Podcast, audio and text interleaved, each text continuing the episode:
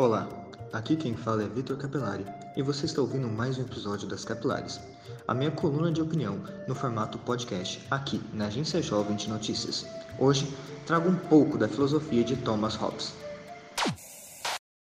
Youth Press Agency. Agência Jovem de Notícias. Agência de Estampa Juvenil. Agência Jovem de Notícias.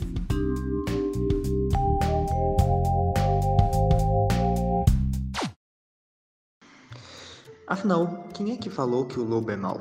Sim, eu sei que ele está correndo atrás dos porquinhos, mas isso é só um reflexo da natureza. Na natureza, animais comem outros animais. E não estou condenando isso.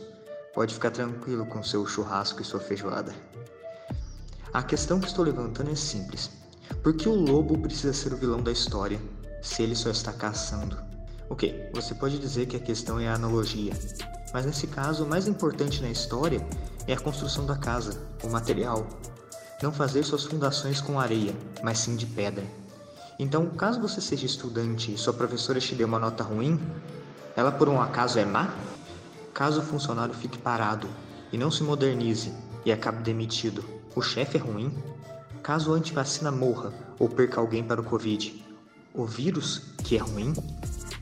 Tudo está na narrativa. O ser humano precisa ter uma narrativa para se movimentar. Trago um exemplo. O homem endividado trabalha mais, porque ele tem um vilão da dívida, o acompanhando. Mas quando consegue pagar o carnê, volta a usar o cartão de crédito, assim como um obeso mórbido acaba voltando a engordar ou cai no alcoolismo após a cirurgia da bariátrica. Para esse vírus, para que seja visto como vilão. Mas isso não significa que ele realmente é ou tem algum plano maligno por trás dele. Foi só uma ferramenta para unir as pessoas para combatê-lo.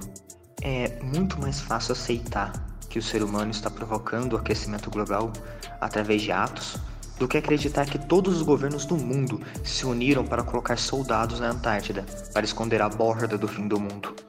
É mais fácil entrar no buraco do coelho doidão do que assumir que você estava errado, o que abre espaço para ser manipulado. Preste atenção nas manchetes que você lê. Ninguém está livre dessa maldição. Como mostra o Pisa, o Programa Internacional de Avaliação dos Estudantes, de dois mil e dezoito, uma prova famosa por ser conteudista e não cobrar decoreba, mostrou nossa péssima posição como país, no que tange a leitura e a interpretação de texto. Quanto menos se sabe, mais fácil fica ignorar sua própria ignorância. E terminamos procurando culpar os outros ou inventar teorias. Thomas Hobbes colocou o homem como lobo do próprio homem, e ele está certo. Somos capazes de cometer barbáries, mas as principais, cotidianas, são para si. O homem é seu próprio vilão. Se você está gostando dessas provocações, me ajude a progredir e levar os questionamentos que divido com vocês para mais pessoas, curtindo e compartilhando com seus amigos e inimigos. Volto em breve com mais uma coluna. Você acabou de escutar a Agência Jovem de Notícias. Quer mais? Acesse o nosso site, agência jovem ponto org, e nos siga nas redes sociais.